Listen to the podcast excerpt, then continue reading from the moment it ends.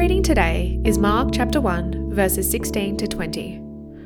As Jesus walked beside the Sea of Galilee, he saw Simon and his brother Andrew casting a net into the lake, for they were fishermen.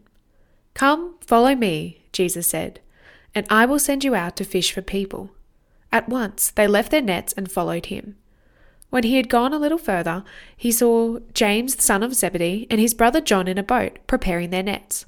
Without delay, he called them, and they left their father Zebedee in the boat with the hired men and followed him.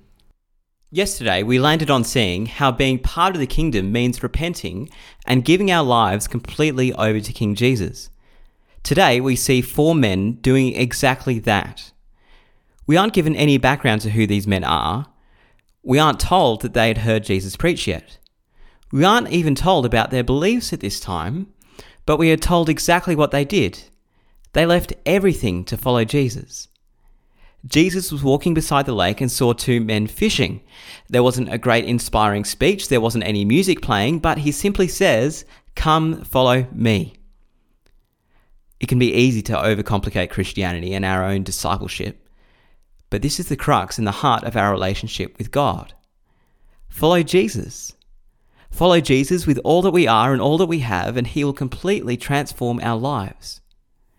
Jesus tells Simon and Andrew that he will make them fish for people. This is another way of saying that he will transform their lives and the purpose of their lives.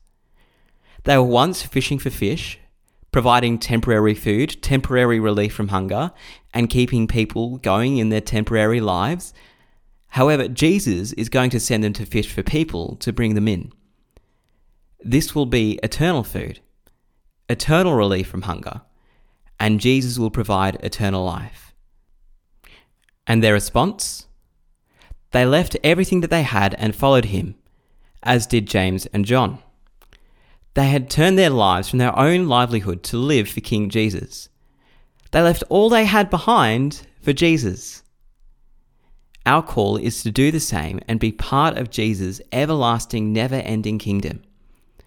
Jesus has called us to repent and believe.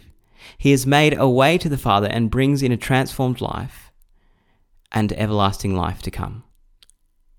Lord God, thank you for the model of the disciples in following Jesus. Help us not to overcomplicate our relationship with you, but to follow you with all that we are and all that we have. In Jesus' name, Amen.